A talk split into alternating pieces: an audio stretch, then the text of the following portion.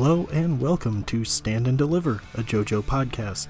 This week, we discuss episode 31 of season 4 and episode 71 of Black Clover.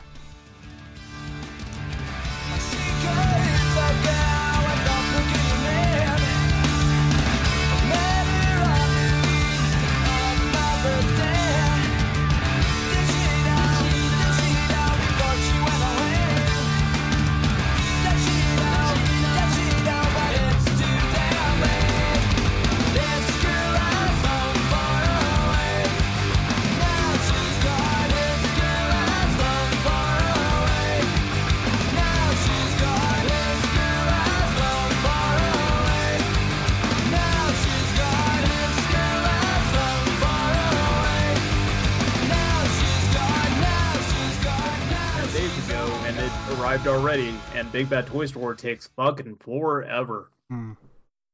So Speaking of things you're never gonna do again, how's uh how did Kingdom Hearts 2 treat you? are we recording? Yes. Oh no. It was good. Uh, I- really? Yeah, I liked Kingdom Hearts 2. Hmm. There, Okay. that game that that game has some very serious problems with it, but overall, I actually enjoyed myself. Unlike Kingdom Hearts One and the fourteen hundred hours I spent trying to watch and comprehend three hundred fifty eight over two days. Yeah. That was Which, a lot longer way, than I don't- thought it was. I thought that thing was like two hours. No, that thing is long. Uh, yeah, like uh, the the main things that bugged me about it mechanically were just the way that the mana system in that works, which is absolute trash. Yep. Like, I, just the fact that most of your attacks will only do a fraction of the mana bar, so having it be on a kind of like uh, cooldown thing makes sense when you look at it from the perspective of using like fire or ice spells a bunch. But your cure spell always takes a hundred percent of the bar, and it takes forever to recharge. So there was nothing like strategic to me about actually metering out my usage because it would always be shit. I need to use cure, so now my bar is just offline. I mean, the idea is that you would use your attack spells until it's almost empty and then use cure, but uh, a lot of times, like, you can take a lot of damage pretty quickly. Yeah, so especially since I played it on proud mode, uh, where one of the features of that is you take double damage. Hmm. So basically, like any single attack for like the first half of the game would put me into the red. Uh, as it got closer towards the the later half of the game, that was less of an issue, but still.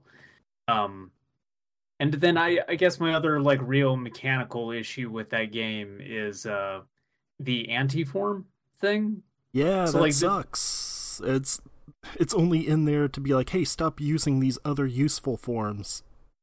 yeah, stop Here's using these things that are are there to like pull your ass out of the fire.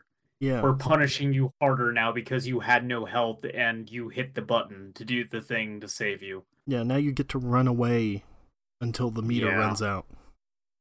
Yeah, because you can't easily uh, revert back to your base form. Like in a lot of fights, when you're in Valor or something like that, you can just revert back, uh, which is actually a really useful way to immediately recharge your mana. Uh, but in anti-form, it seems like that's just not a viable option. So I had like a lot of fights, especially like the uh, super bosses, where I would go into a form to save myself, and I would get anti-form, and I'd be like, "Great, the ten minutes I just spent on this is now invalidated." Mhm. Like this boss is down to a bar of health and I'm just going to die.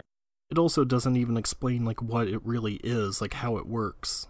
Uh, in Nope. the same way that does not explain how you gain experience for your other forms, because everyone gains it differently. It's like Yeah. for Valor form, it's amount of hits on enemies, and for Wisdom, it's amount of enemies defeated. Right?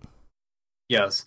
Uh, so it does actually explain that to you, but it's very well hidden. You have to go into the status menu, then go to the specific form, then open up the page for that, and then click over to like uh, experience needed, and then it will have a thing down there that's just like, oh, experience needed is is based off of how many enemies you defeated or how many hits you uh, have dealt. Well, great. I re- But there's I had great memories there's nothing of that Kingdom Hearts. Kingdom Hearts 2 back when it came out of like uh to get the final form like basically you would have to just keep entering and exiting the last area and triggering your form and hoping that like it was just a random chance that it would trigger. Yeah, so I I knew that there was a final form because I I looked up like how to be such and such at one point in the game and saw somebody using final form. Uh and so then I figured like you would just get that like towards the end of the game like that would be a story beat of like oh Sora can't win this battle so he has to go into final form and now he can use it. Uh and that never happens. So I looked up how to get it and it was exactly as you described. So Fun fact: the easiest way to do that is you just go over to uh, the Hercules world, hop into the Hades Cup that is just all about using your different forms, and then just keep transforming in that. And if you don't get it, exit the cup and re-enter it over and over again. Uh so also I think the chance is much higher in this new version. Uh the same way that they reduced the XP required to level up the forms by I think like half across the Oh, board. Jesus, it took me like so long to max them all out too, so I can't even imagine. Yeah, yeah, it, it was bad. Uh, but yeah, Yeah. I think that it was a really low chance in the original game. Uh, I'm not sure if you actually have to do it, but I was reading too, like you want to have the two becomes one keyblade on. Like it cryptically tells you, like, oh, this keyblade has an added effect. Well, yeah, that And I means you either enter final or anti form. Also, that was not in the original game, I think. Oh, awesome. Uh, I and then I don't know if something changes about anti-form after you actually get final form, but once I got final form, I never turned into anti-form again. Hmm. It just didn't. I, either like I got super lucky for the rest of the game, or something about that changes the frequency of it, or just drops it all the way down to zero, or something. I'm not sure. I think you probably just got lucky because from what I remember, it's like every time you use a form, you have a hidden counter that goes up by one. And uh, then yeah. if you hit, trigger anti-form or basically once it hits certain thresholds you have a certain chance of triggering anti-form but then also when you do trigger anti-form it doesn't necessarily drop it back to zero it like subtracts an amount from this hidden counter something whatever i Yeah, they- remember like in kingdom hearts 2 uh, replaying it i did not make it all the way through it Uh, I, I do think that you kind of bailing out at the point where it reminds you that you have to revisit worlds was maybe being a bit premature because in a lot of those cases it at least takes you to new areas within those worlds or it changes things up enough that I felt it wasn't a drag. sure but There's at the same like- time there's that some was worlds where that is definitely the case, But but, that was right on the heels of okay, here's all the Organization 13 plot. Sit here and watch this Yeah. guy walk down these steps for a solid minute. that scene is such bullshit too. Like it never really loops back around and makes sense at any point in the story. No, it was just like, all right, here, Tetsuya Nomura is going to do his own version of Electroma. Like, here, just watch these fucking robots put on That's a weird mask fair. and walk down the street to Billy Jack. Yes, that's not fair because Electroma is great. And yes, is not. this is more. This is more like he decided to do his final episode of Twin Peaks season three. Yeah, kind Just of. here's Sora and Ansem in a car for 15 minutes, and they're not saying anything to each other. No, I rewatched that. I like it a lot more now than I did at the time. But I should probably give it another shot, but I've I've not done that yet. Yeah, no. Uh, Kingdom Hearts 2, I had a lot of fun with. Uh, I, you know, there were a lot of uh, good emotional highs, like uh, the Goofster getting hit in the head with a with a rock, and then everyone thinks he's dead. Yes. But That- it actually part- shows up. He's like, "Gosh, my corporate bastards won't let me die." that whole part is so good All the because they play it, So- they play it completely straight. Like everyone is in total anguish about Goofy's death. You're exacting vengeance upon the heartless. It- like right after that is this like emotional swell of like, man, I'm going to take the fight back to them. It's basically... And then Goofy just walks in the room and it's like, I get hit in the head all the time. Yes, it's like the part um, in Tombstone where Kurt Russell is just like screaming no and shooting at people while like wading across that creek. It's that, but with Sora, and also because Goofy died. God.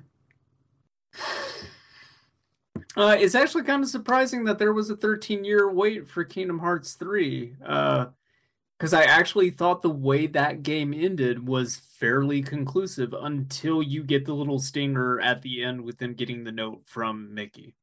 yeah, Like everyone's back on the island, like the status quo has been returned, all the members of Organization 13 are dead. Like you could have just ended it there. There didn't need to be more of that story. yeah. That's kind of the weird thing about uh, Kingdom Hearts three is like basically everybody's back together.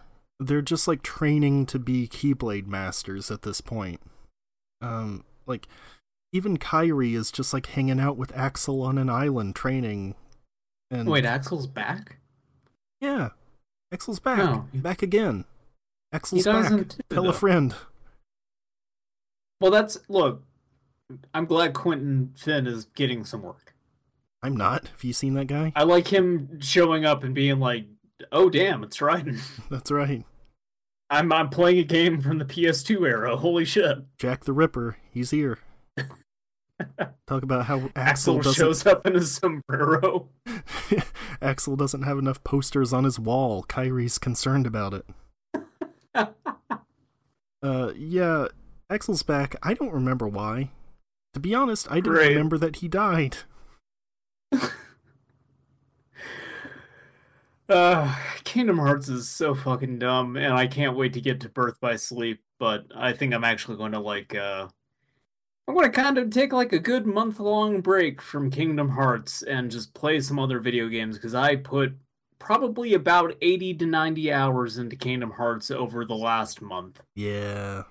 And Birth by That's a Sleep's lot the of best one too. So basically you're you're gonna be getting into the best one and then it's like cool, I get to go on another downhill slide after this.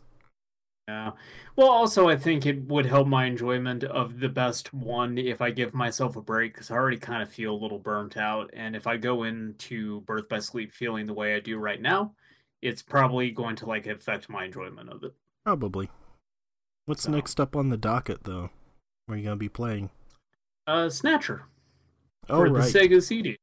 Yeah. Uh, and then I might follow that up with Policenauts. Police knots. Yeah, I'm going to drink some space coffee, Double whammy. Yeah. Solve some astronaut crimes. Hmm. On the subject of Twin Peaks, by the way, before uh, we get away from it, uh, Stephanie Jessup, who I'd mentioned is the reason that I started watching Star Trek, uh, I got her to start watching Twin Peaks. And the reaction to that is about what I expected. Where I had said, or she said, like, the only thing she knew about it was that it was weird for weirdness' sake. And I was like, no, it's actually not. For one thing, there's less of that than you would expect. And second, Yeah. there is a purpose to it. And then she started it and immediately was sending me messages like, What is this? It was just the screen cap of the uh, man from another place saying that Gum You Like is going to come back in style. The best part is, uh, okay, does this person listen to this podcast? uh, no. Not unless I Okay. specifically mention her. Well, what's her name? Stephanie Jessup. Okay, Stephanie, if you're listening to this podcast for some ungodly reason, uh, skip ahead. This part is not intended for you. It's okay. She only listens when I talk about Star Trek, and I'm not going to Okay, this good. time. Good. Thank you. Uh, yeah, it's going to be great when she gets to the end of the Laura Palmer murder mystery and it turns out that single dumbass line is actually what blows the whole case open.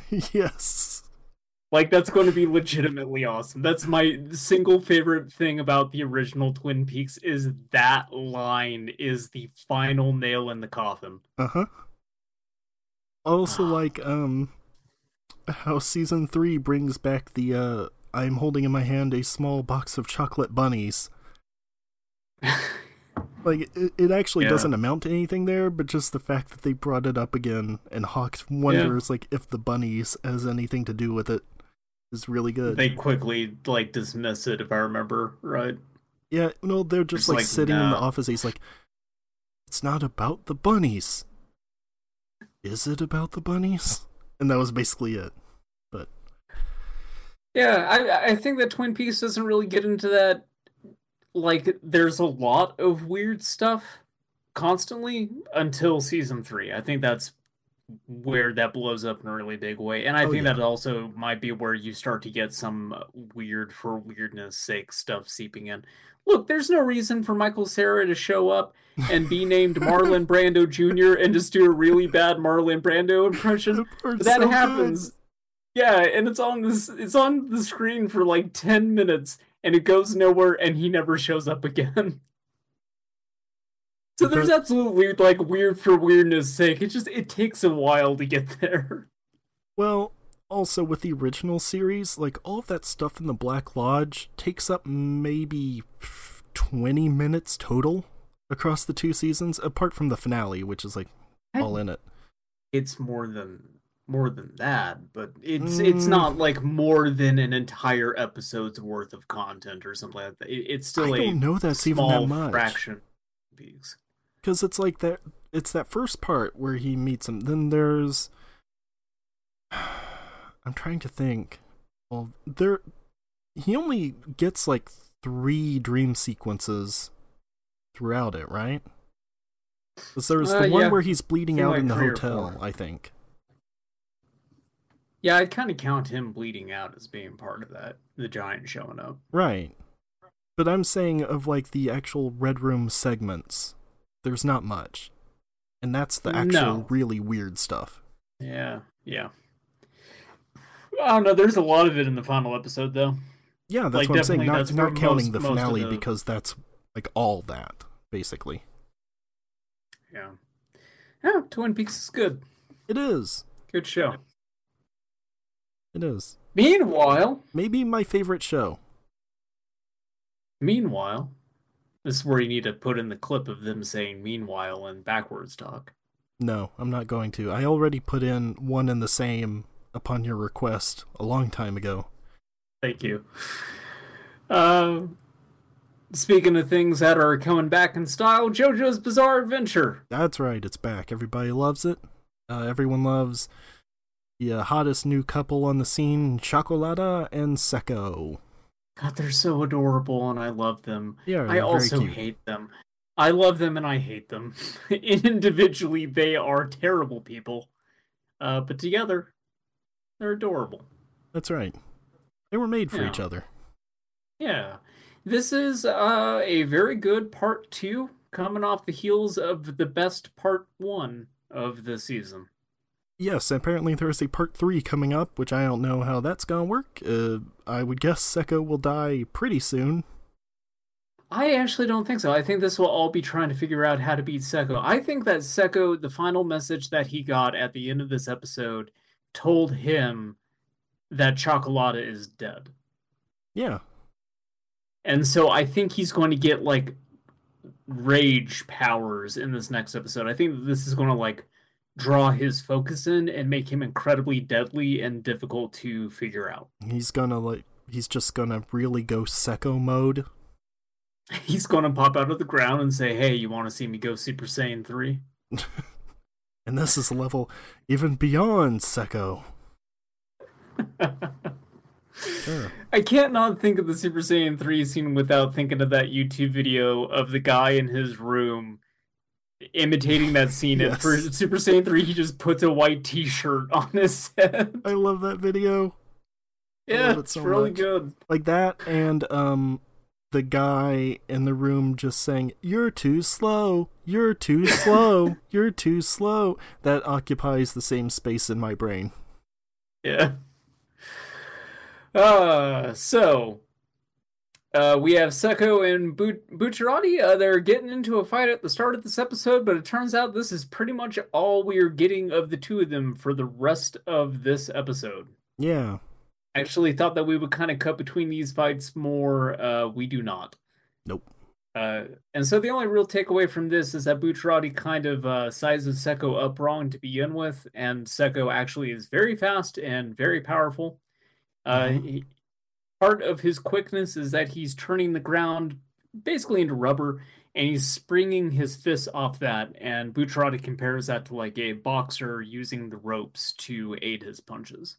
Yeah, which isn't really a thing, but okay, Bucciarati, whatever you say. Nope. I'm also pretty sure that would be an illegal move. Yeah, also being against the ropes is bad. That's yes. why the phrase like I'm up against the ropes is not a good thing. Yeah, it's why phrase is even a phrase to begin with. I think Araki maybe uh confused that with like a wrestler bouncing off the ropes. Like, oh, he's gonna give him a DDT. Yeah, that that makes more sense. If you were to say it's like a wrestler propelling himself off himself off the ropes, that would make more sense. Right, like Bradshaw's clothesline from hell or something. That's what he's going to do. He's to bounce off the ropes and then hit him with that. But no. As a side note, we here at Stand and Deliver uh, wish Ric Flair a speedy recovery from almost dying or something. I don't know. That's every day of Ric Flair's life. What are you talking yeah. about? Uh, it popped up on Twitter, just Ric Flair, and then it was like conflicting reports about Ric Flair's health. Yeah, that was happening. Um, he went to the hospital for a heart procedure, and it was like being reported as an uh, emergency thing. And then weird. people on his team were like, "No, no, it was scheduled. Like everybody knew. He knew he was coming in. It was, it's normal. It's normal. It's normal." Yeah. It's like, man, if you're in the shape Ric Flair is in at his age, even yeah. going in for something that's scheduled, not necessarily good. Uh, nope. There, there was a segment he showed up on on Raw. Uh, it was probably a few months ago. they wheeled him in in his hospital bed. Almost. He so, confused. Woo! He did not know why he was there. Yeah, just woo. uh, not not too far from that. It was when Batista came back. Like it was Batista's big, like, oh man, he's back. It was part of the build to WrestleMania um, where he goes backstage and like busts in Ric Flair's living room or uh, dressing room. it would be funny if Ric Flair lived backstage at whatever like His dressing room is just a was. living room. Yeah. Uh, anyway, he bursts into Ric Flair's dressing room, and you don't see what's going on there, but he just like opens the door and is dragging Ric Flair out like by his collar, and Ric Flair looked as red as a stop sign and I was very concerned. There's too much blood inside Ric Flair's body. There There's is. nowhere to go. He's gonna have to go to the leech doctors and get some of it sucked out. The phlebotomist. Uh, anyway, uh, that's my Ric so, Flair story about thank his you. Thank you for sharing. You're welcome. Look, if uh, you've made it this far, over a year of Stand and Deliver, and expected us to talk about JoJo's Bizarre Adventure, uh, fuck you. really stick it to him, yeah. hey, I'm glad we're both feeling better this week, because last week fucking sucked. Oh, yeah, it did. You know, it happens. Uh, yeah. This is what happens when we have to watch an episode every week, and we can't just be like, eh, not feeling good this week. We'll take a break and just do it yeah. next week. Well, we don't. We've done this every week for a year. Uh, bound to have bad weeks. Uh, so uh, speaking of JoJo's Bizarre Adventure, we're uh, a sixteenth of the way through this episode. mm. Chocolate's helicopter uh, has been seized by the Roots that's right. Questlove. Questlove is, is in the helicopter. I like how it's both like that's the member of the Roots we can name too. I don't know who any of the rest of them are. I don't either, actually. Jimmy Fallon is he like their bassist or something? I don't fucking know. Yeah, honorary. He's an honorary member of the Roots. Yeah. That sucks. So, so is Elvis Costello. Better than Jimmy Fallon. I like Elvis Costello. Yeah. So uh, they run up to yeah, the just, helicopter. Just, I just missed that completely. yeah. Elvis good. Costello has Elvis Costello's had his time. He doesn't need a Bogart more of my precious JoJo talk than he already has.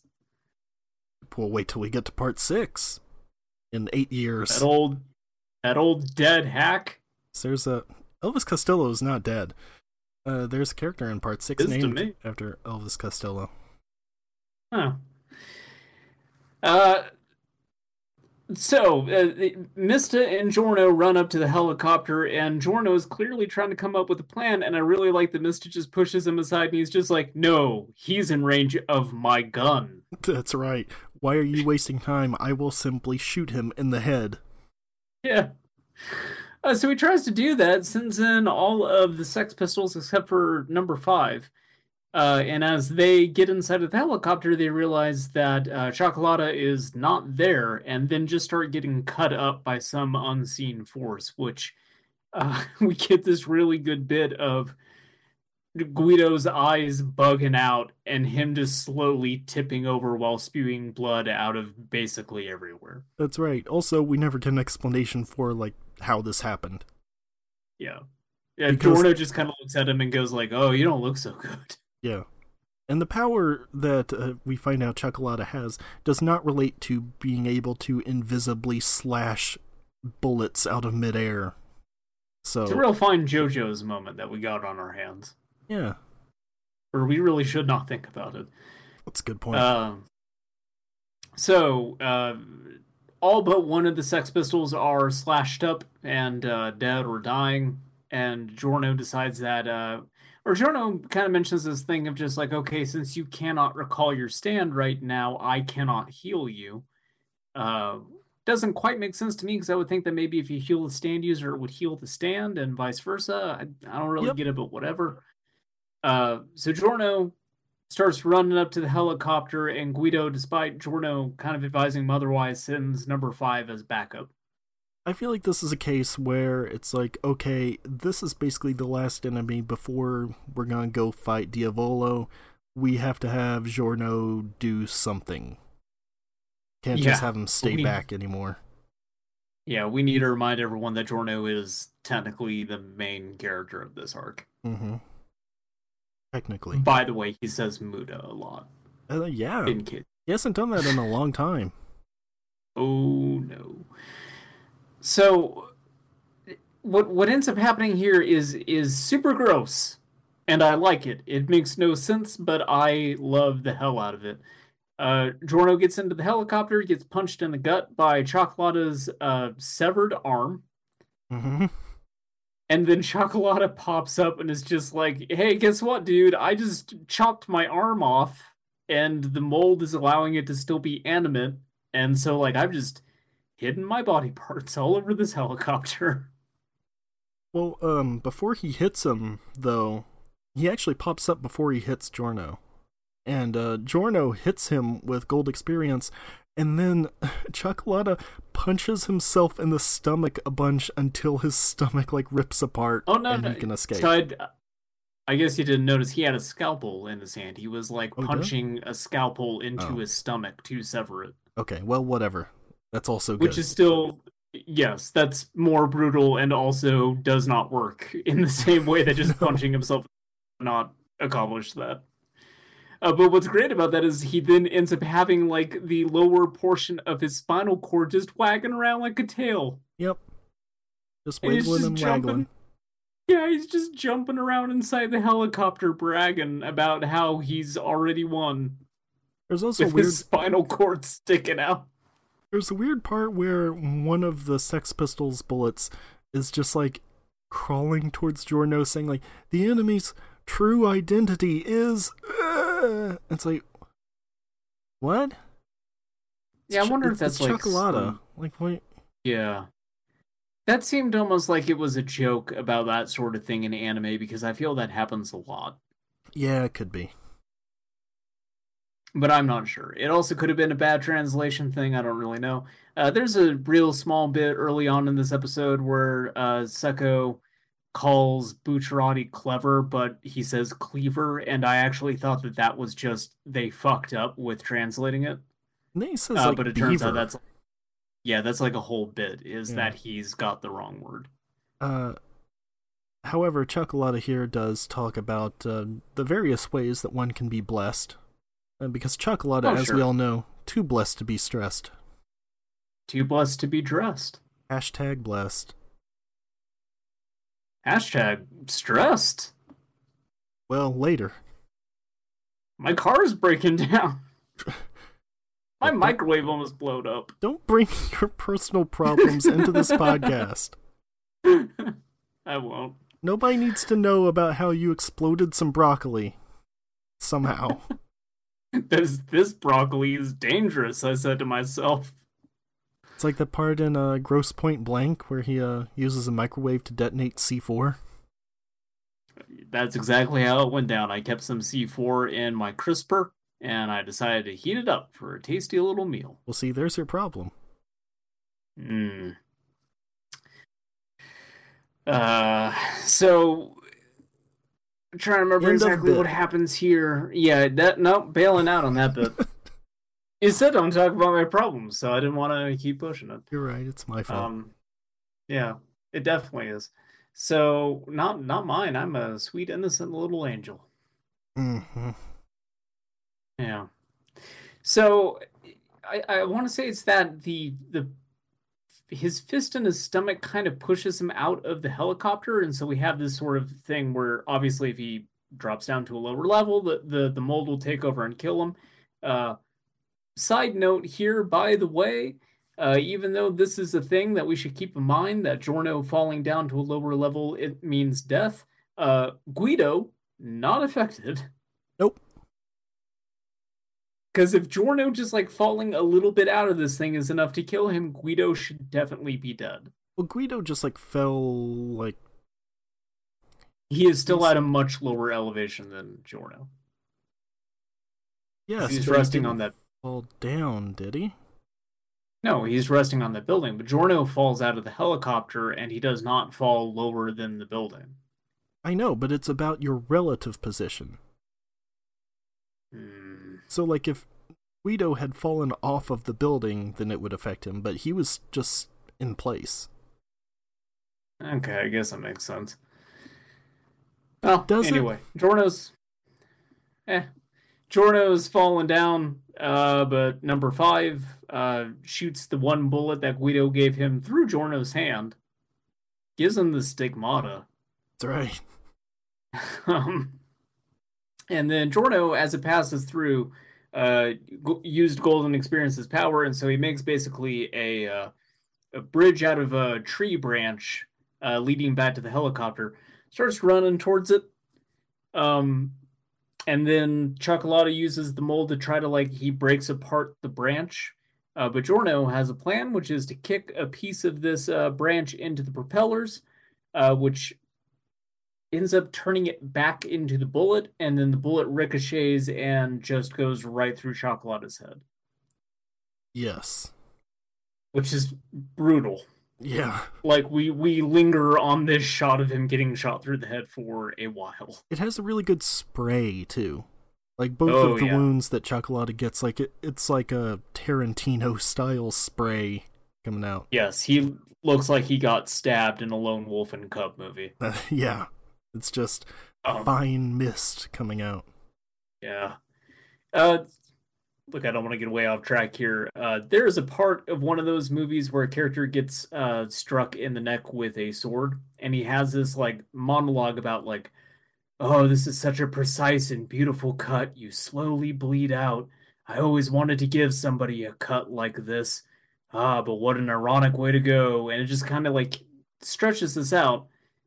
Very like not touching but very serious scene, very flowery scene, and then he finally tilts over and then just starts spraying blood like Cioccolata got shot in the head. Uh, good stuff. Just to- Wolf and Cub. totally breaks the tone of it. I love it. Does it break the tone as much as the time when uh those guys were like ambushing the main character and then he just like pops 20 guns out of the baby cart just like starts gunning them all down? Oh, it's just like the fucking Rambo scene from UHF. Yes, that's exactly what I, I was going to it. mention. it is exactly like that. There's another part, I don't know if it's in that movie or the one before it, but he's fighting a guy, just jumps in the air, throws a samurai sword directly into the guy's cranium. And the dude just sort of like stumbles around a bit while just spraying blood out of his head. Uh, Lone Wolf and Cub is so good. It's so fucking good. I mean, actually, though we mentioned Tarantino, that is appropriate because those movies were a huge influence on him. Yeah, you can tell. Super apparent. Yes, absolutely. Like having now sat down and watched four of those things. Oh yeah. Uh, by the way, I watched the one that you mentioned. Uh, was the only one you watched with the uh, woman out for revenge, and she has like her top off most of the time. Yeah, I haven't. I will it. say this. Oh, okay. I, I was going to say, actually, that is the most tame of the Lone Wolf and Cubs that I have watched so far. Huh. All right like it's actually weirdly slow for a lot of it and there's like only one over the top action scene whereas over the top action is pretty much what all the first three are about. Yeah. So. now i hadn't seen it. I just mentioned like i had seen the poster of that one and like clips from some of it. Well uh accurate. You see a lot of her boobs in that yeah. movie. Sure. Great. Yeah. Well so, uh, yes, Chocolate is bleeding out a whole lot, and uh, he ends up like falling onto one of the roots that are kind of like holding the helicopter in place, and Giorno gets back on the building. And we have this bit where Giorno's just like, eh, "You're still alive, aren't you?"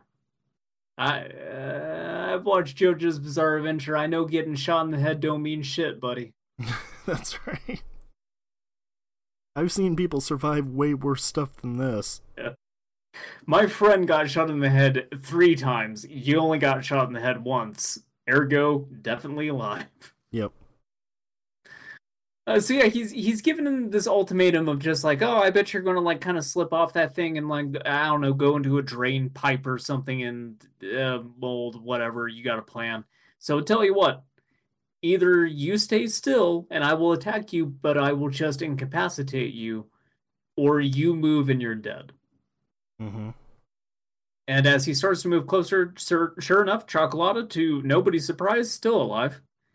He was doing a pretty good job of faking being dead, though. Yes. He had his tongue sticking out and everything. Yeah, eyes like wide open, bugged out. And to be fair, he's filmed a lot of people in their death throes, so I think that if anyone would know how to mimic it, it would be him. Yeah, method acting. Yeah, definitely. Cioccolata is the Daniel Day Lewis of JoJo's Bizarre Adventure.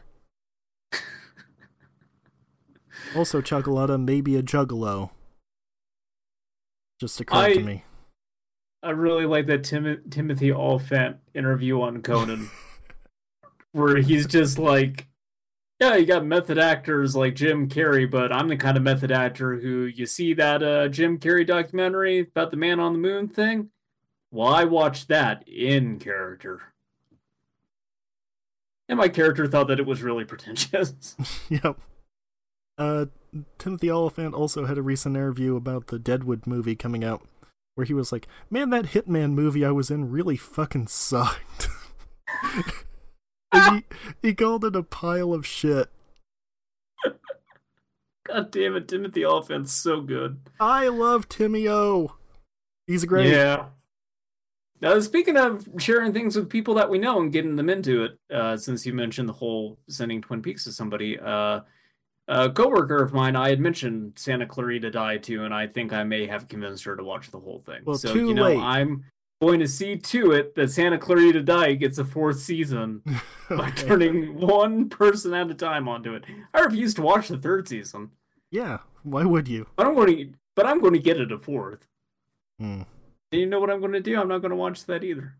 I saw a thing where it's like, uh, viewers of AP Bio are lighting up Twitter to try to save it. It's like, Fuck if you want to save a movie or like a TV show, do that before it gets canceled. Yeah. Hot tip. Try watching it. Yeah. Nobody watched AP Bio. That's why it got canceled. Apparently, it was actually pretty good. I don't know. I didn't see it. Nobody else did either. I don't really care because I want Glenn Howerton to return to Always Sunny in Philadelphia more consistently. So good riddance. Wasn't he actually still on Always Sunny like pretty regularly he, though? He wasn't for a season, and I want to say that he returned sporadically mm. after that. I could be off. I know that there was definitely one season where he was not on it, and it was because of his commitments to AP. Well, I don't know. I didn't watch it. I haven't watched any of the last uh, four seasons of Always Sunny either. so it does not affect me in any way. Yep. You know what- Same, but no, no, know what Glenn Howerton role I really liked? Uh, Fargo season one, where he was the weirdo, like uh, personal trainer. That was really good. The whole weird setup of that shootout with him on the bike. Yes, love it. I kind I kind of want to watch that season of Fargo over again. It's really good. It is. The second the second season's really good too, but man, that first one is I like Really two some- a lot more than the first one, but I do like the first one too. Reminder: for a long time, the uh, number one search result that led to our website was people searching Fargo Oliver Platt subplot goes nowhere, and I love that. Uh Yeah, so he's he's still alive. He Yeah. is still alive. Of course he is alive. He is still alive. He has severed his arm again, and his arm is now uh digging itself into Guido's neck like he's about to suck his life juices out, like he's a damn vampire now. So I guess Mhm. that's just something anybody can do. Sure. Is just stick their fingers into somebody's neck like it's made out of a soft cheese. Yep. I think he's just gonna pull out his vein and diddle with it like uh, Dio did. Uh, oh no.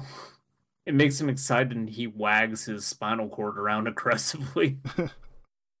uh, uh, so Giorno's just like, ah, well, you know, that that doesn't matter because I've already won, and a stag beetle just busts out of the side of Cioccolata's head, Yeah. which is oh, it's really great. Yeah. And then he, uh, gets like this convoluted explanation of how he got it in there, and I can't quite remember how it goes down. I wasn't sure if it burst out from inside it or if it like zoomed in from elsewhere. It yeah, it wasn't clear. Also, I don't really care, but I really like how after it, uh, Cioccolata looks like the classic Dana Carvey SNL character, massive head wound Harry. Like almost exactly. Yeah. Uh, no, it definitely bursts out from within because he says that part of why he was talking so much was to stall him, so like the pu- pupa or whatever that was inside there could fully evolve. Yeah, but okay, so he turned the bullet into a beetle, though, right? Yeah, it was like it. It started as a root, it turned back into a bullet, and then he turned it into a beetle. yeah, I see, that was the thing I didn't get because Yeah, I would have thought he would have had to touch it again to turn it into a beetle. which I guess would have maybe been him kicking the root, but then yeah, I would think that it would have to be him touching the original version of the object. Yeah, that's what I'm saying. Like it, that- it, went from root to bullet and bullet into his head, and you would think that he would have For to. that matter, I just didn't think that his power would work, that he could turn the same object into different things. That it would have to only be, I touched this object and it turned into this other thing, and that is all that thing can turn into. Mm, no, I would think that it makes sense that you could revert it back and then turn it into something else. Yeah, I suppose. Well, look, anyway, we got a really cool death out of it.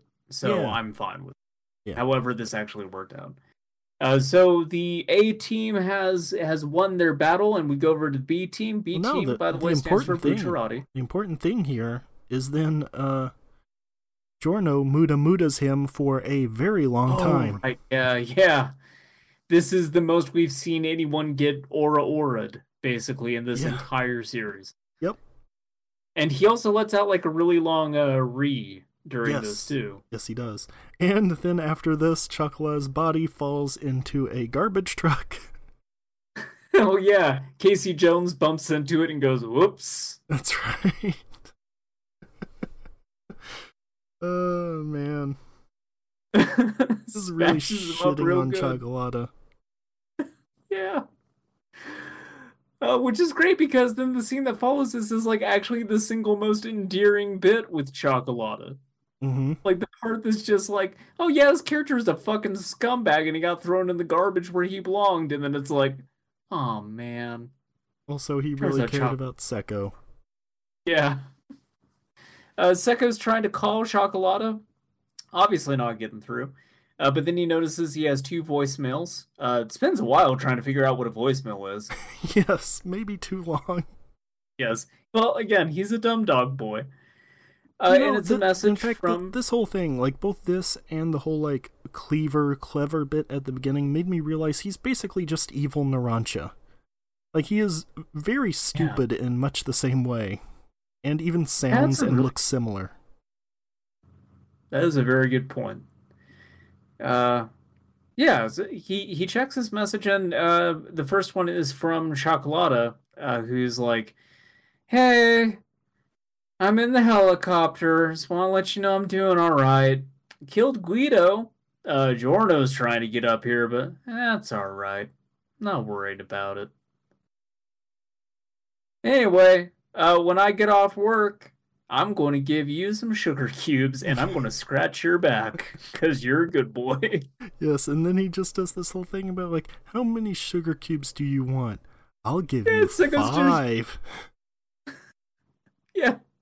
He's like, Do you want two? And Secco's like, No, more, more. He's like, Haha, just kidding. I'm going to give you five. You think you can catch all of those with your mouth?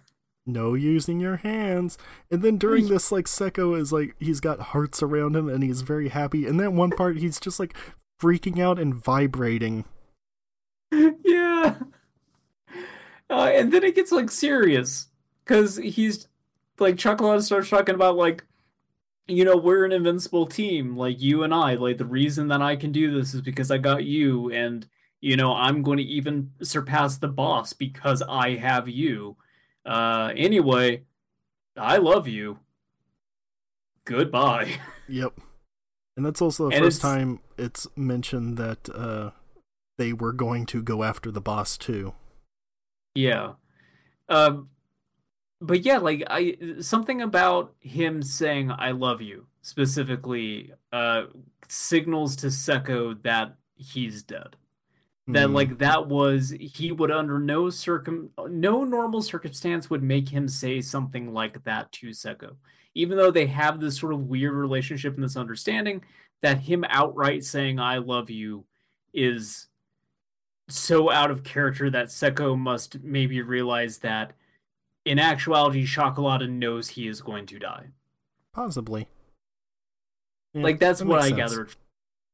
Because the, he then rises out of he wises from his grave. Yes. Uh, and he looks fucking pissed, and he is right behind Bucciarati. Yep. But then Um, what who's this? oh, Who's oh watching no. from afar? Who's this guy with the flat top? I just I don't know. I guess Yeah, Larry will have to wait until next episode to find out because there's just no way to be sure. absolutely. this mystery will Anyway, have to be solved next week. Yeah. Anyway, it's Polnareff. Jean Pierre. Uh, I'm actually scrolling down right now. Manga anime differences. Good. care. Okay, this confirms what I thought. The mysterious ally's appearance has been moved to an earlier point of the story. All right. I had a suspicion, like when that popped up, I was like, I bet that's not how that went down in the comic, and they don't actually reveal them until like the team is in there. Yeah. So of course, of course, the anime goes even further out of its way to spoil the reveal. I mean, again, at this point, they figure anybody watching this has already read it. So, Oh, also, another interesting manga anime difference the method of how he attacks the pistols was left vague compared to the manga. Huh. Okay. Hmm. Yeah. That is a weird thing to do. Mista's confusion regarding how the pistols were attacked is removed. What? So it's more Yeah. vague, but his confusion was removed. Yes. Yeah. All right. Sure. Uh, oh, Cioccolata's wounds from a self mutilation are almost entirely covered by Green Day's mold as a less obvious form of censorship of the gore. So I guess in the manga that is actually much more disgusting. That's kind of weird considering that has not been censored so far. Yeah, everything else in this season. Uh, let's see what else. Oh, when Cioccolata's severed arm punches Giorno, it is shown to be Cioccolata's for the entirety of the scene. In the manga, the arm is shown as Green Day's for a single panel. Okay. This made a is a- mistake. Yeah. Here's a last one. and then we'll move on. Cioccolata is shown stitching his body together, whereas in the manga, the pieces simply fall back into place. Hmm. So they added a thing to better explain what was going on in a place where it really did not matter that much. But then in the part where it does, they were like, no, this needs to be much more vague. Yes. Also, here's Polnareff. The fuck are they doing? I don't know. But we could ask that question about a lot of things so far. Anyway, It's- they've made some weird choices in the way that they handled this episode. It was good all around, though. I, Yes. I like this a lot. yeah, it was. I'm looking forward to seeing how they wrap up this arc. Yes. But for now, it's on to roulette. Every time I look into your eyes, it's roulette, it's roulette.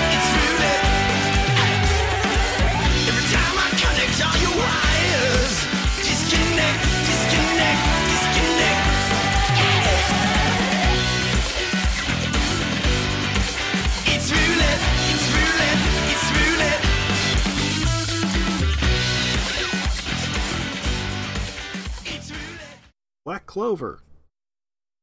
Yeah. Episode 71. Uh, this is going to be kind of a tough one to get through because there are so many characters introduced in this thing. I committed none of their n- names to memory. Does not matter. No, no, it does not. Uh, I'm not totally sure what even the series is about. So here's my rough crack at it. Okay, here we go. There's there's a I'm Larry Davis with me is. George Brundle. This is Stand Deliver. It's JoJo Podcast. Now here comes George's Oh. uh, recap of the entire plot of Black Clover up to episode 71. Yes. Okay. All right. Stick with me on this. There's a president of magic. Yes. Okay. Magic is in the air, literally and figuratively. Uh, this is olden times, but also modern times, because that's anime. Yes. uh, in a, a nutshell, really. Um, and so there's these knights, but the knights are in competition because it also wouldn't be anime unless the main characters strove to be number one of some bullshit hierarchy thing for reasons mostly. Uh, and the main character, he's not magic, but despite this very obvious major setback, wants to become the president of magic. This stupid boy can't do that, but he will. He'll he'll become the Hokage by the end of the series somehow. It's, fuck it. He's Uh, going there's to a have girl. a son named Clover Toe, I guess. I assume his name's Clover. I don't remember what it was. Me either. Uh, yeah, no, that's my basic understanding of this is that there's some weird magic hierarchy. There's a magic president, non magic character wants to become the magic president, and people in general want to be number one, and I don't quite understand why that is so important to them, other than Branded to Kill was a movie that came out, and ever since then, look. I was just about to say maybe they're taking some cues from the Seijun Suzuki classic Branded to Kill. But no, you were Yeah. already on that, ready to go. Yeah.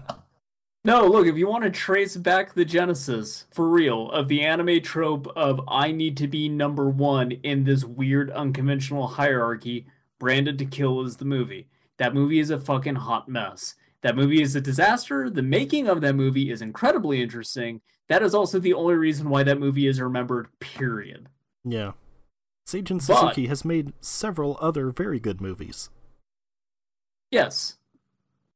He also made this one really bad one. Yeah. that has had this weird lasting impact on the way that storytelling just works in Japan. Like No More Heroes specifically is just Yes. that story. Absolutely. Yeah, but in a way that is actually easier to, to digest, which if you've played No More Heroes probably is saying a lot. Yes, it is. Oh man, that movie is three different movies rolled into one, separated cleanly by their acts. Like the first movie, the first act is just basically like a movie trailer. It is so discordant, it is like it's taking bits and pieces from further down in the movie and rearranging them to like draw you in, Yeah, but it never stops. It, it goes on like that for a half hour. I didn't make it past this part. I got like 20 minutes into the movie and was just like, I cannot understand anything that is happening in this. Like, it just cuts from here to there to this guy. He opens a door, and then we're over here, and then this guy's shooting at him from somewhere else. It's a mess. It is almost as if, though, for that portion in the movie, they could not get all the shots they needed to make it coherent, so they had to just use what they had. Probably. And they did not have much. Uh, the second portion of that movie is a weird bullshit art house film, and it sucks. Mm-hmm. It's just like, oh, he's standing in this room with like a bunch of like butterfly origami, and this woman is naked, and it's so symbolic, dude. And it just goes on and on like that. And then the third part of the movie, the final act, is just another hitman shows up, and he's like, okay, I'm handcuffing myself to you, but I'm not going to kill you because you're deserving of a better death than I can give you right now. But I need to figure out what that is first. And uh, th- this is going to make going to the bathroom really weird. Here's a jar, pee in it. Sounds good. No, Now that part sounds good. it. The third part of that movie is actually the best because it's basically just this weird odd couple dynamic. It's just like the bits in Pink Panther where the dude jumps Yeah. out of like the refrigerator or whatever. yeah. Oh man, that that movie is a mess. But anyway, because of that movie, we have things like Black Clover. Yes, thanks, Seijun That's Suzuki. Sorry about yeah, your career getting blackballed Yeah. from Japanese cinema for like 40 years or whatever. You didn't make the movie that we wanted you to make fast enough, so goodbye. Get out of here. Yeah. So, uh, this thing actually ends up opening. Basically, I, I can't tell if these characters are like transferred into a different division or something, but basically, this lady took over her brother's magical knight division, and I love this lady to death. Me too. She's great. She's the She- best her character in all char- of this. Yes, her character design is rad. Yes, It is objectively rad. I will entertain no arguments. I I agree. She's got like fire eyebrows, which I really like. she's got a lot of stuff going on with her j- just general style that kind of makes me it it feels like an older manga style done in today's animation it's like kind of a something in the eyes specifically like how they're stretched out reminds me of like something from the devilman era Yeah, a little bit. Um, and she looks almost like uh. Obviously, it's meant to evoke like fire, but she also looks like a human lion in a weird way, just because of the way the hair is and everything. I don't know. It's cool. I like it. i dig her yeah Yes. Uh, Uh, there's there- these two bozos There's another really good character design later on in the bar, which we'll get to, but Oh, I think I know what you're talking about. That, okay. that, that bar scene is wild. So basically, she's taken over like her older brother's division, and then I think her younger brother is also part of this division. And so she's giving, she's chewing all of them out because she thinks they're weak. And she's going to take them to the hot springs to whip them into shape. And so at this point in the episode, I thought we were getting a hot springs episode, which would be a beautiful thing to have happen in anime roulette. Turns out that's next episode. We missed it by that much. Yeah.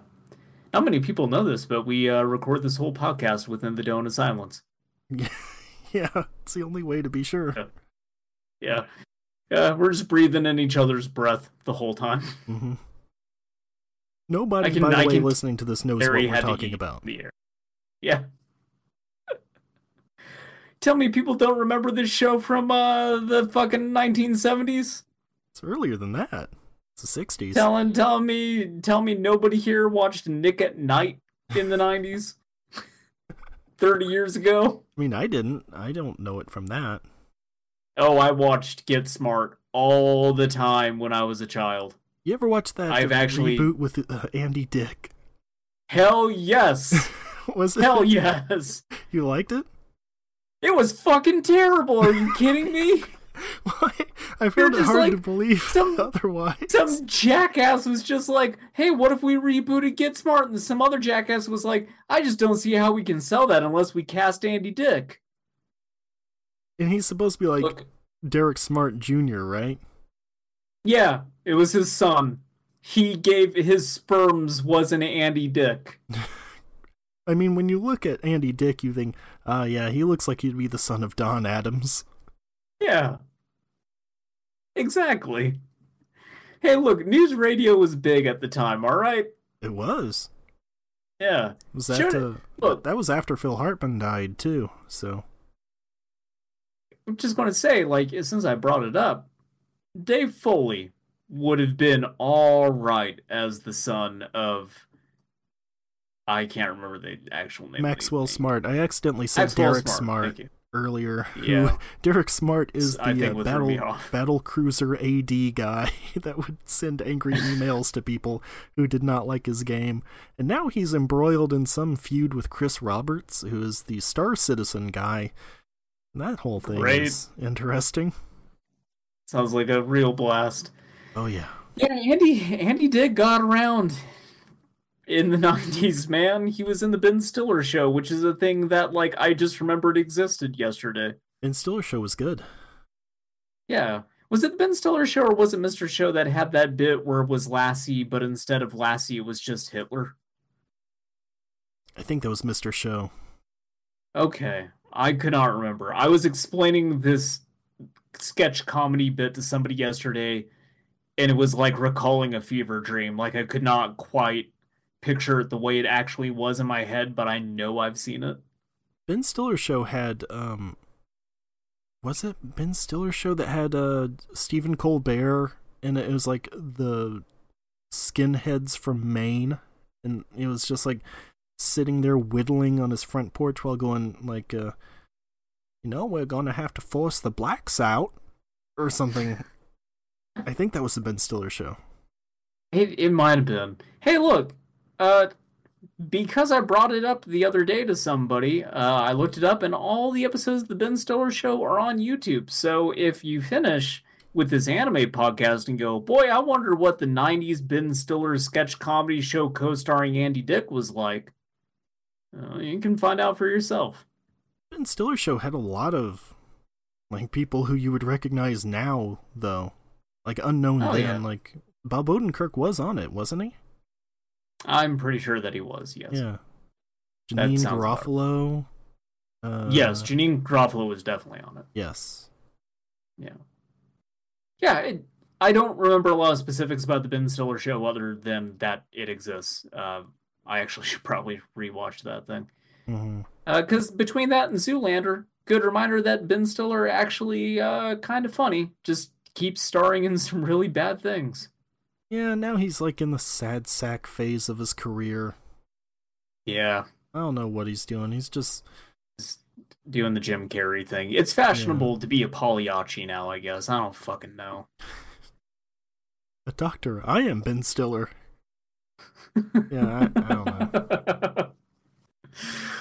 Uh, so uh, these these kids who I'm guessing are the main characters of Black Clover have showed up and they're eavesdropping on this whole thing, uh, and they're kind of jazzed about going to a hot spring. And then this lady's hair turns into hands and grabs one of them on the head, uh, which I guess basically is like not mind controlling him, but just renders him feeble so he can't resist. She can just sort of like drag him ar- around wherever she wants.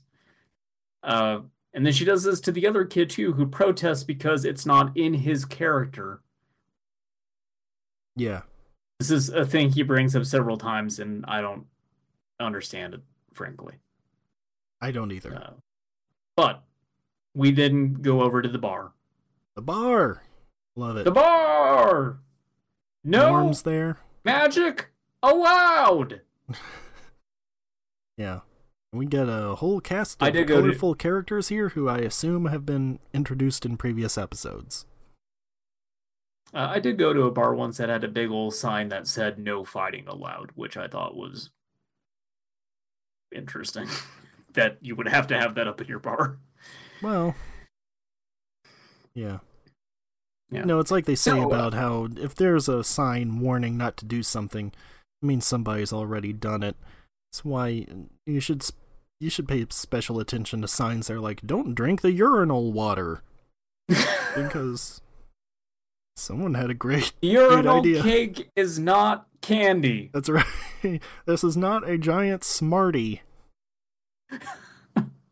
I could actually totally picture a sign that just says, "Please do not pick up the urinal cakes." Yeah. yes, even customers need to wash their hands. uh, so we get yeah, we get a wonderful cast of characters here. Among them uh, is these uh, these two women. Uh, one of which is referring to basically one of them's very um, by the numbers, very tight laced kind of kind of lady. She's I hesitate to say bossy, but you get the sense that she is calm and collected and in charge. and she's dressed The like other- a Valkyrie.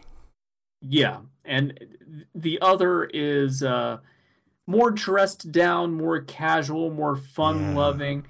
Badly wants admiration from the Valkyrie lady. Calls her sis a lot, which at first I took to mean that they were actually sisters. Turns out um, no. As as this goes on, it's more and more apparent that actually she is romantically interested in the Valkyrie. Yeah. Uh, I really like that this episode of Stand and Deliver has introduced me to basically my two favorite gay anime couples. That's right. It's a uh, well, it's a rarity in anime in general. So Yeah, we get the that, two that these two different variations. We've got Cioccolata and Secco, and uh, Valkyrie and Brown Lady, whatever their names are. yeah it's it's actually like there's there's a certain way that a lot of japanese media handles uh, representation of people who are gay Mm, and it's not it's not good no. the the vast majority of the time there is definitely something completely ridiculous and bonkers about Cioccolata and Secco and the Valkyrie and what's her face. More so, I think, in the case of Cioccolata and Secco, their weirdness is not played up in the sense that they are gay. No, it's not like, ah, look at these weird homos or anything. It's just like these are weird Yeah. guys who genuinely love each other, and it's nice. Yeah, that that is a nice thing, and I appreciate it a lot. In this anime, we've not gotten a good sense of these characters within this episode, and what's her face just sort of seems like so fawning over the Valkyrie that it could be something that is maybe more often than not played in a way that is not great or uncomfortable. Yeah, but like that that kind of dynamic of just like let's say they're actually a couple and one of them is very straight laced and the other one is more fun loving and just kind of wants to draw that like zest for life out of the other because they genuinely care. Mhm. that's very charming and i like that and i think that is a fun dynamic yes. And, uh, I bet they end up together by the end because it would be weird if it's just like a. Uh, what, what was her name in Azumanga Daioh that was like always obsessed with Sakaki? Like, Uh, Kagura, I think. it's been so long since i saw azumanga daioh that i i like remember Either way, that kind of didn't really go anywhere, but she was like way into Sakaki the whole time. And it was kind of just like Yeah, a it- goofy thing, but yeah that's totally what this could be i have no way of knowing yeah. But the real question though is who do Sonic fuck? What? No, I'm just remembering the Ken Penders tweet of Stop talking him- about Ken Penders. never. The only way I can stop is if Ken too Penders stops, and that is not an option. No, he will never stop. You know what? it's been all right. Give everybody a rundown on Ken Penders. Do it. Okay. Ken Penders, once upon a time, was basically the, the editor in chief of the Sonic the Hedgehog comic, which was published by Archie Comics. Ken Penders also is a crazy person. He wanted to tell his own Star Trek ripoff. See, this is where I get you interested. And by the way, we Um, should mention that for anybody who doesn't know, this series is the one that introduced like Sally Acorn and that the No, weird French bunny guy. What? It's not. No, that's the Saturday morning cartoon, which was a separate thing that did not have Ken Pin Kenders in Pin Kenders Ken Penders involvement. Uh, but, But this comic was because that they- one, right? it was loosely based on that. It did not actually occur in the same continuity, but it heavily borrowed from it and took characters from it Okay, because whatever. they still had rights to those. Yeah, it's a dumb thing that's not important to any of this. But basically, he had his own stories that he wanted to tell that was some weird fusion of Star Trek and Superman. And he took it upon himself to insert that into the Sonic comic, mostly through like the Knuckles character and his extended family tree of characters that are just Knuckles but colored differently and one of them just has a goatee and otherwise is literally Knuckles. So that's why you get like characters with like Superman names like Laura hyphen Sue and things like that. Uh, but basically, he it, it, it it's hard to explain exactly how much he fucked this comic up for years and years and years without getting into very specific things. So I won't. Suffice it to say, it's a very bad, very melodramatic comic that completely misunderstands any element that makes Sonic fun or interesting. Uh, and it got to a point. No, it got to a point where Archie finally said, "Okay, you're fired. Please leave."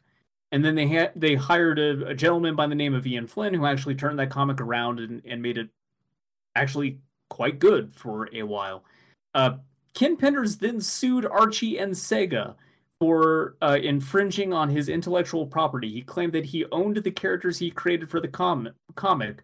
Uh, Archie had no way to prove that this wasn't the case, that this wasn't a work for hire agreement, because a fucking fire happened and burned all their damn records. Oops. Whoopsie doodle. Uh oh. Ken Penders retained the right over his characters. Sega got spooked and said, You're not allowed to use any characters that were made for this comic, period. It's just the ones made by Sega from now on. And then Archie eventually canceled the book. So now Ken Penders is drawing his own uh, comic that is a follow up to his specific uh, additions to the continuity. It looks fucking terrifying. I I can I don't even- this. I've seen it. I don't even know if I can describe it in the ways that it is terrifying. He posted a picture of a new character recently who their skull is lopsided. Uh, it is it is drifting off to the right, like their brain is trying to migrate out of their body. Uh, yet their mouth is completely dead center to the camera, even though this is like a three four shot of their face. He's also very dedicated to like very detailed shadowing in a way that does not work at all with the character Oh, designs. He puts the bloom tool to good use in Photoshop. Yeah. Like okay. And by good, I mean this looks like somebody airbrushed Merlin on the side of a van. So, if you haven't seen these, imagine that new Sonic, like the trailer for the new Sonic movie, and how bad that looks. But if Sonic was smooth, like he didn't have Yeah, like- fur, so it's just like shiny, like he's made of balloon or something. Yeah, he's he's sleek and rubbery, but he still has kneecaps and vis- visible musculature. yeah. it's in, it's intensely gross. Yes. And and so he's been saying that he's putting this comic together, but he has been working on it for such an absurd amount of time, years upon years upon years, has nothing to show for it whatsoever. Uh, very likely that it's just never going to come out. Uh, I don't know whether it's just that he's a bum and he is not going to shit it or get off the pot with it, or if it's that he's actually worried that by releasing it, maybe there will be something actionable in there that Sega could act upon. I do Um, not think Ken Penders has that much foresight. Uh, Me either. I think he's just lazy. Yes. Um, but yeah, so he, when this is not going on, he is busy tweeting his thoughts on uh, Sonic the Hedgehog at large, and they're bad. Uh, Ken has a huge ego and basically thinks that he is literally the one who put Sonic on the map. Uh, that the Sonic franchise would have been dead without him. Uh, that he tried to make Sonic uh, more relatable and serious, and that the stories he's told have been better than any of the stories in the games. Which, look, I'm not saying that those stories are good, but Ken's actually wrong in this case. Uh, and so some of the stuff he tweets out is just like, oh, well, in my conception of Mobius, these are still animals. So sometimes they eat their babies. Thanks for the tip, Oh. Ken. One of his takes recently was uh, Joffrey, a skunk man uh, who was the uh, one time boyfriend of Sally Acorn, was actually an adult while Sally was still in uh, her teens and may have, although it didn't end up in the comics, uh, forced himself onto her at some point. Thanks, Ken. Also, Uh, he wanted to make the walrus character gay just because. Like, his explanation for it was literally just, I wanted a token gay. and also, he seems to think that everybody is deeply familiar with his work to the point where he, he was talking about Avengers Endgame and being like, hmm, what a coincidence that my Sonic story was also called Endgame. like, that's not just a word. Uh, I'm gonna hold on. I'm gonna look these two in particular up that he tweeted out recently because they deserve to be read verbatim. Uh, trying to surmise them in my own words would do them no justice whatsoever. All right. Uh, I'll see if I can find the end game one first. Um, which this just sort of built into like for me this like this theoretical universe where like because Doctor Strange and Infinity War says we're entering the end game now, and I just started going through my mind of like, oh, but Doctor Strange was like smugly dropping in an obscure reference to a Sonic the Hedgehog comic book, and actually he's a horrible neckbeard. Yeah. And I mean, if you really want to get down to it, the Chaos Emeralds are basically just a ripoff of the Infinity Gems anyway. Yeah. So, Yeah, they are. Uh, Ken Pender says, I admit to being amused that the latest Avengers film trailer references the most famous Sonic the Hedgehog storyline Archie ever published. It was 22 years ago that I came up with the Endgame four-parter. these four issues of a Sonic comic are so influential. Yeah. Okay, uh, It was 22 years ago today. Ken Penders taught the band to play. Style. It's gonna make you smile. Ken Penders says, Oh, As Sega doesn't want Sonic to have a girlfriend, are they establishing he's a player, gay, or asexual? Just what sort of image do they want him to have? These are the kinds of questions writers ask all the time. hey, but you know, I'm just asking questions. I'm just out here. I'm asking questions. You want to get to the root of the character. You want to know what they're thinking. You know what they're feeling. You just gotta ask. Would you like these to- Would you like to hear Ken Penders' thoughts on asexuals? General, No, I would not. real quick. But you're gonna do it. Every so- character, according to Ken Penders, his words, not mine, every character is defined by their relationships and not necessarily just the romantic ones. The right partner allows one to soar higher, run swifter, live larger. Gay, straight, or bi is certainly better than asexual.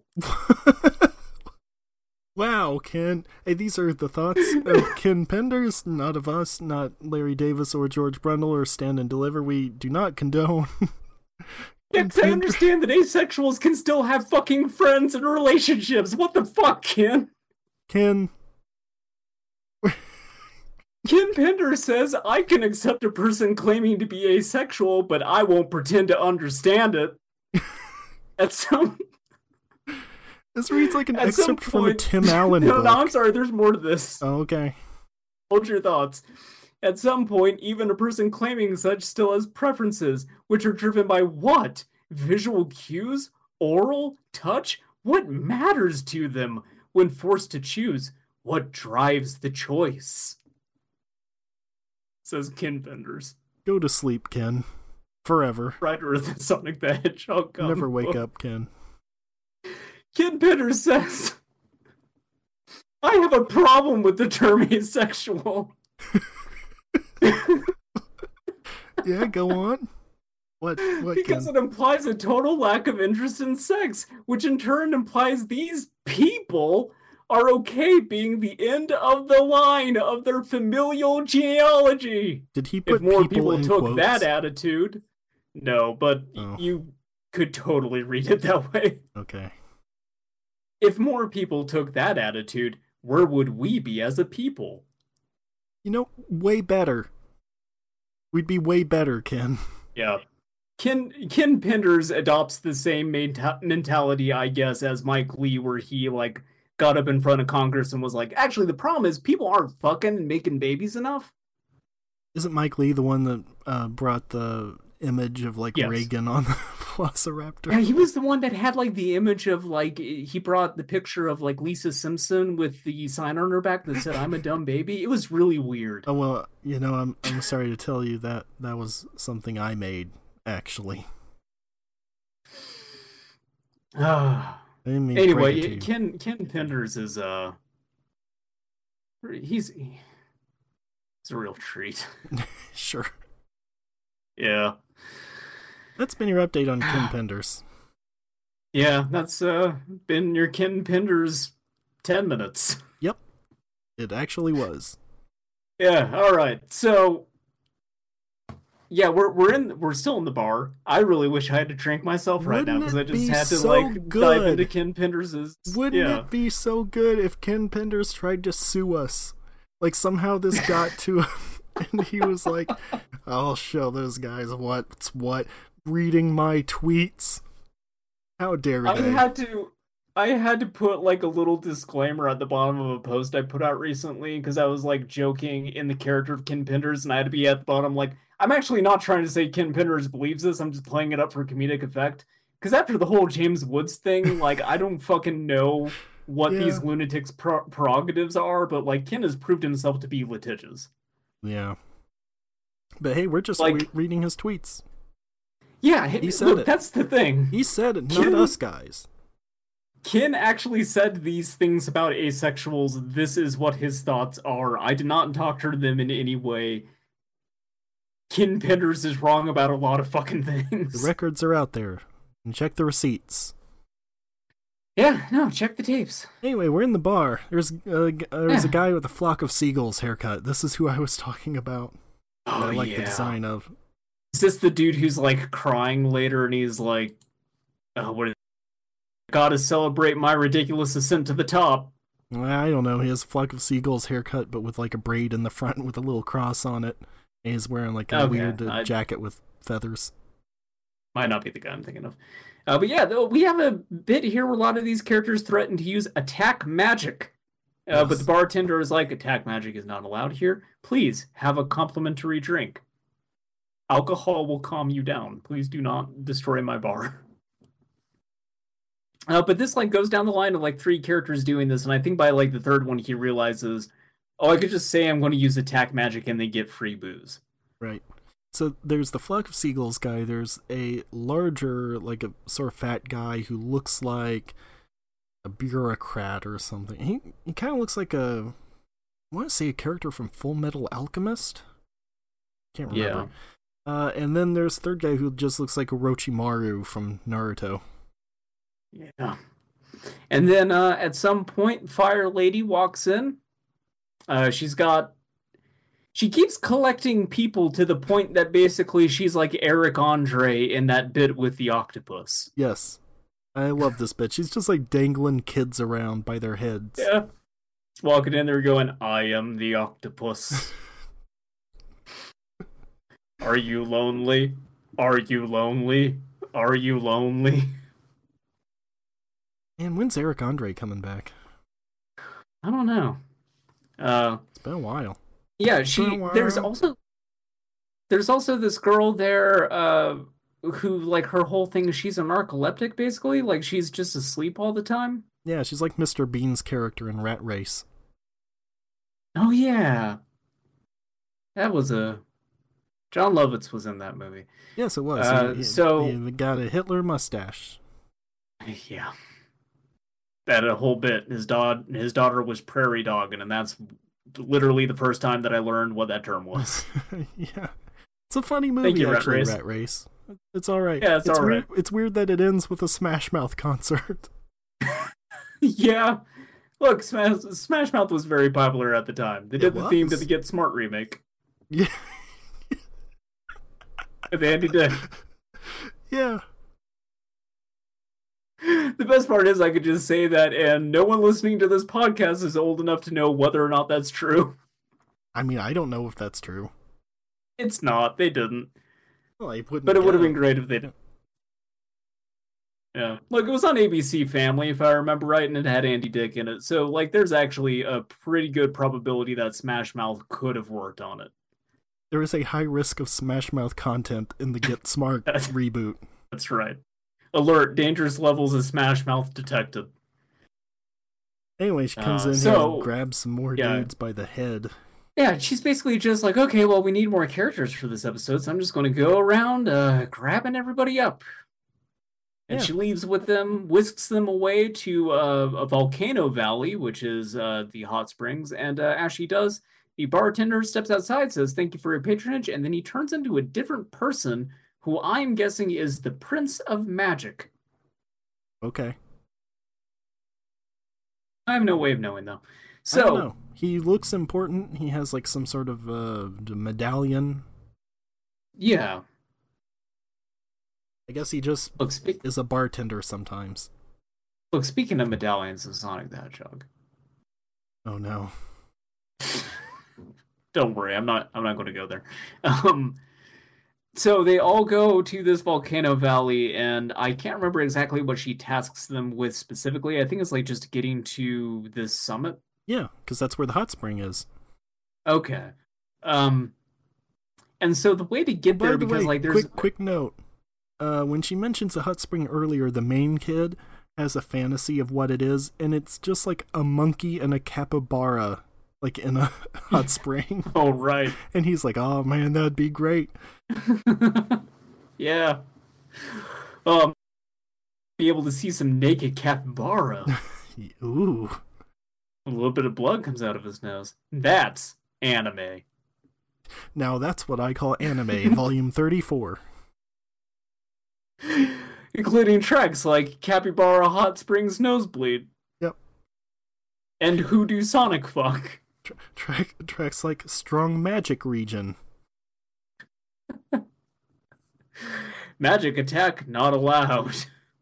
Also, there's a really good bit in the bar where he, uh, this one guy is calling Fire Lady, like, C- or something like that. And it just, like, shows, like, well, you're Flagrurin's sister, so I thought that that would be your name.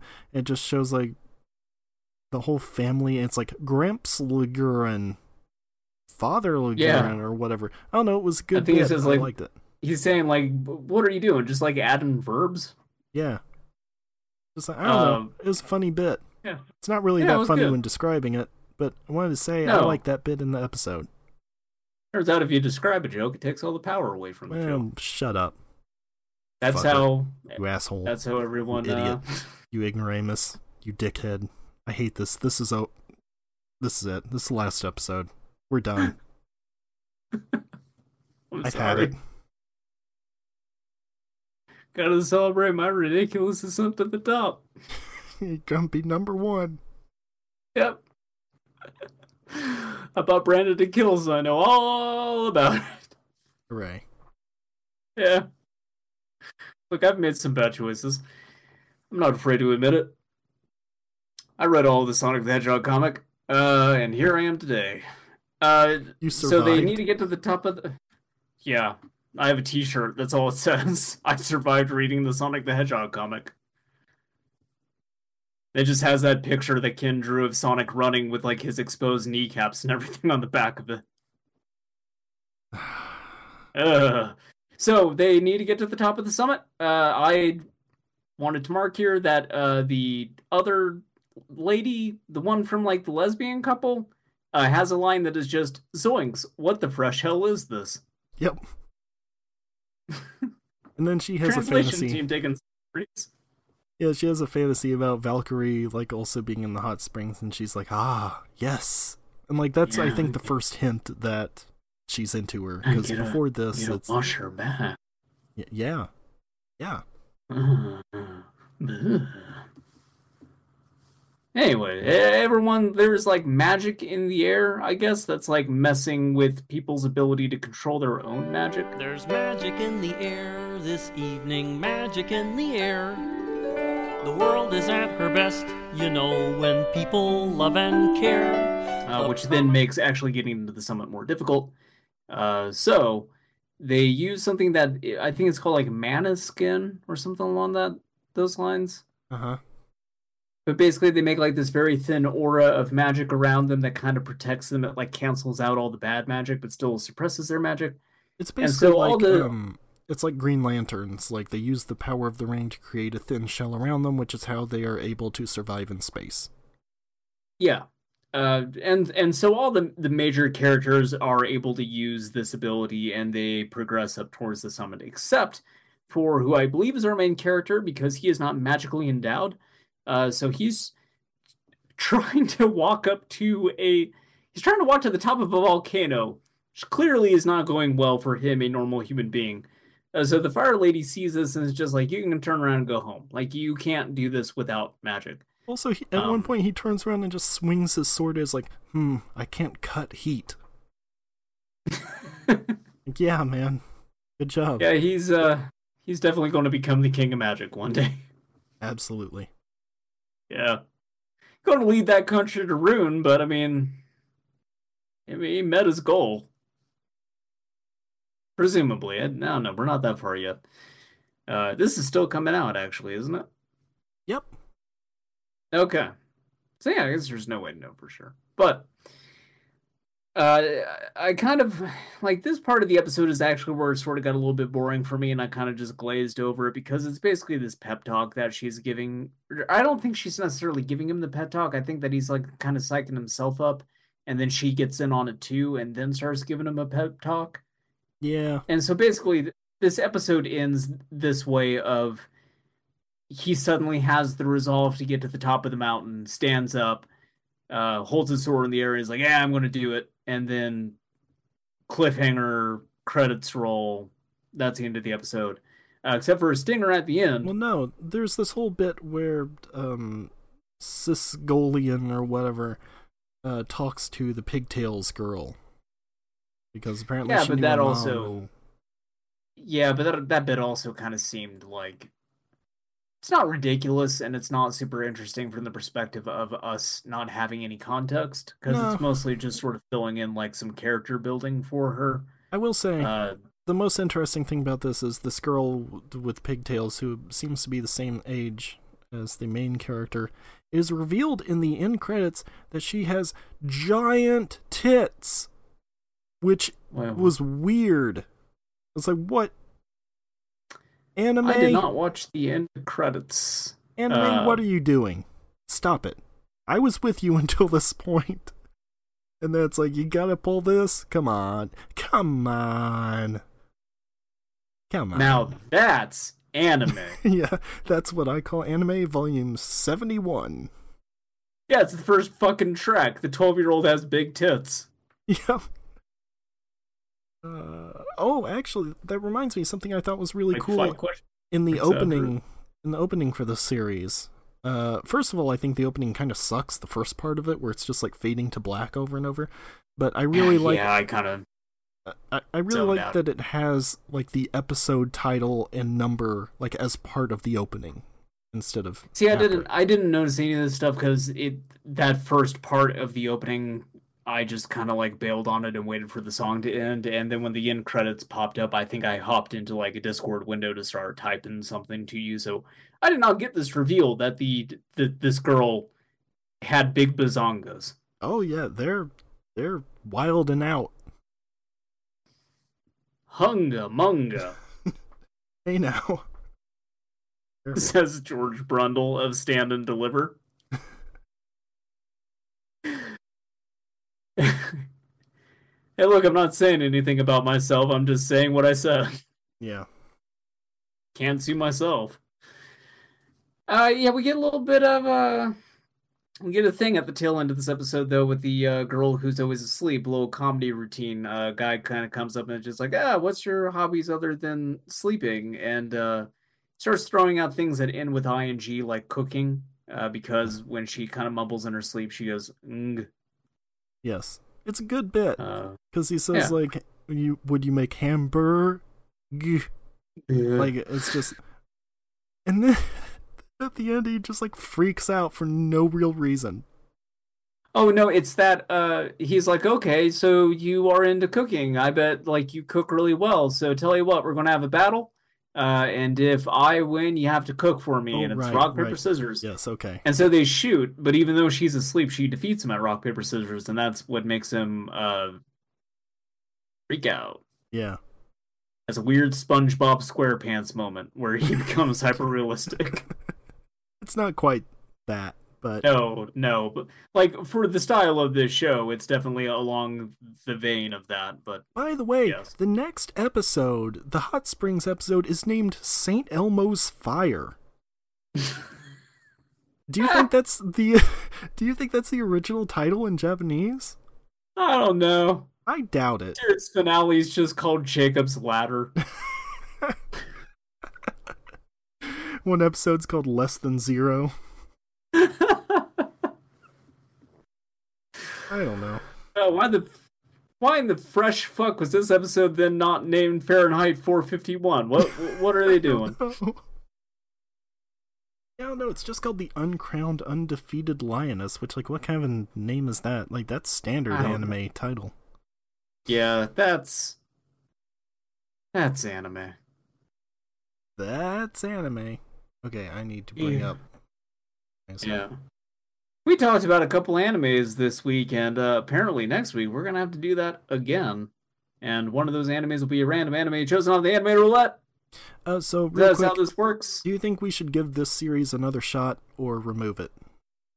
How many shows do we have left? Because we only have eight episodes of JoJo's, and I would like to get to everything on the roulette wheel. Uh, well, I'm just replacing all of the uh, Tokusatsu series with similar ones. Of our anime, we only have this one.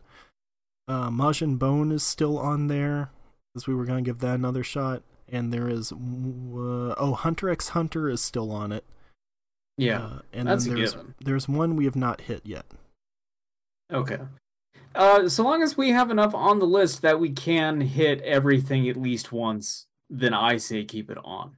Okay. Uh, yeah, otherwise, we I would got like a comedy episode this time. I'd like to see some more weirdness from. Yeah. I feel Uh, hey, who knows? Maybe this is just like the general tone of this anime all the way through. The I opening and end credits, the little bits I saw, would not actually make me think that, but I don't Looks know. like there are 84 episodes out now. Hmm. So that's a few We more watched- than Yeah, we watched what, 74? 71. 71, okay. Uh, but when I spun this, I had 79 as the total episodes. Nice. I, I just let's say just updated it. quickly. All right, so we've got slots one through seven. Get one, which it this is the anime that uh, we had not hit yet. It is Sket Dance. Oh, I love scat dancing. Sket Dance. Yeah, that's what I scat dance. There are 77 episodes of Sket Dance. S K E T Dance. Uh, what do you want to start at? 35? Uh, yeah, sounds about right. Straight up, I don't think it matters with this series, Oh, okay. as far as I know, but. Uh, 47, AK 47. We've gotten 47 before, haven't we?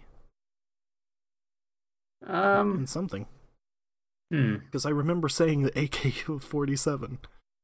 Uh, but okay, episode 47 of Sket Dance.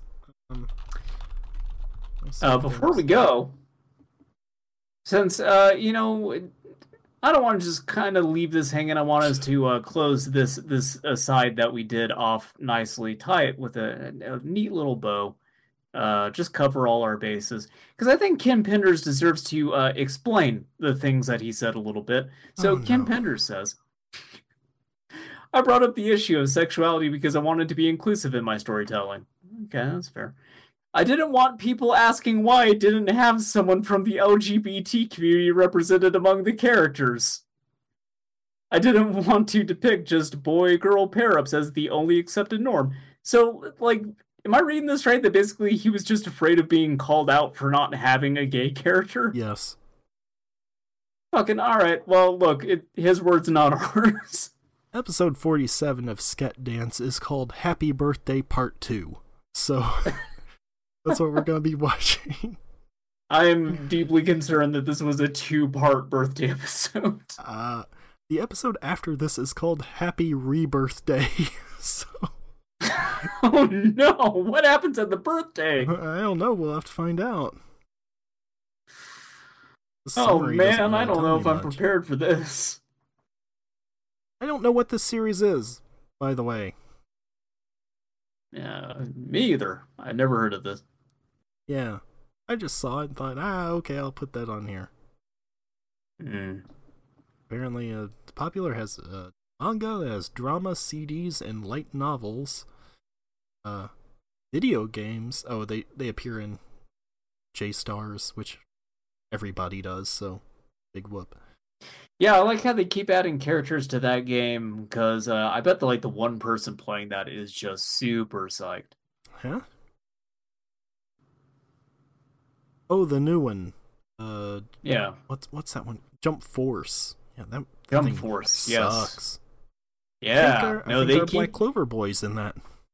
They keep uh, doing announcements of new characters in, in that thing, and I, I see it popping up on uh, on some video game websites. And each time I'm like, I don't know why you guys are even reporting on this. Like nobody plays this game, nobody cares. Yeah, I don't know. It looked like garbage from moment one when it was announced. Oh yeah.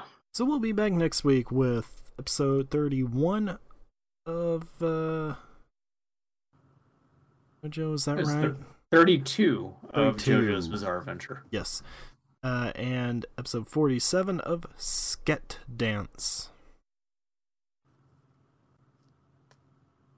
We'll see you next time on Stand and Deliver. Uh,